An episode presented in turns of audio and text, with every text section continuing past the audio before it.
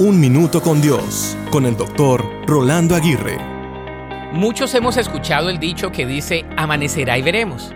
Lo que realmente queremos decir es, esperemos para ver lo que sucederá.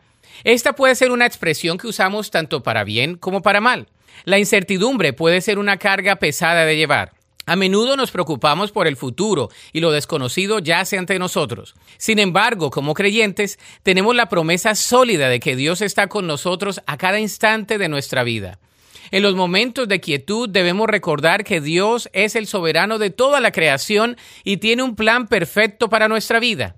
En cierta instancia, amanecerá y veremos, no es solo una expresión de resignación, sino que también puede ser una expresión de fe puede significar que aunque no veamos la solución ahora, confiamos en que Dios está trabajando en los detalles de nuestra vida. Podemos enfrentar el futuro con esperanza, sabiendo que el Dios que nos ama siempre estará a nuestro lado.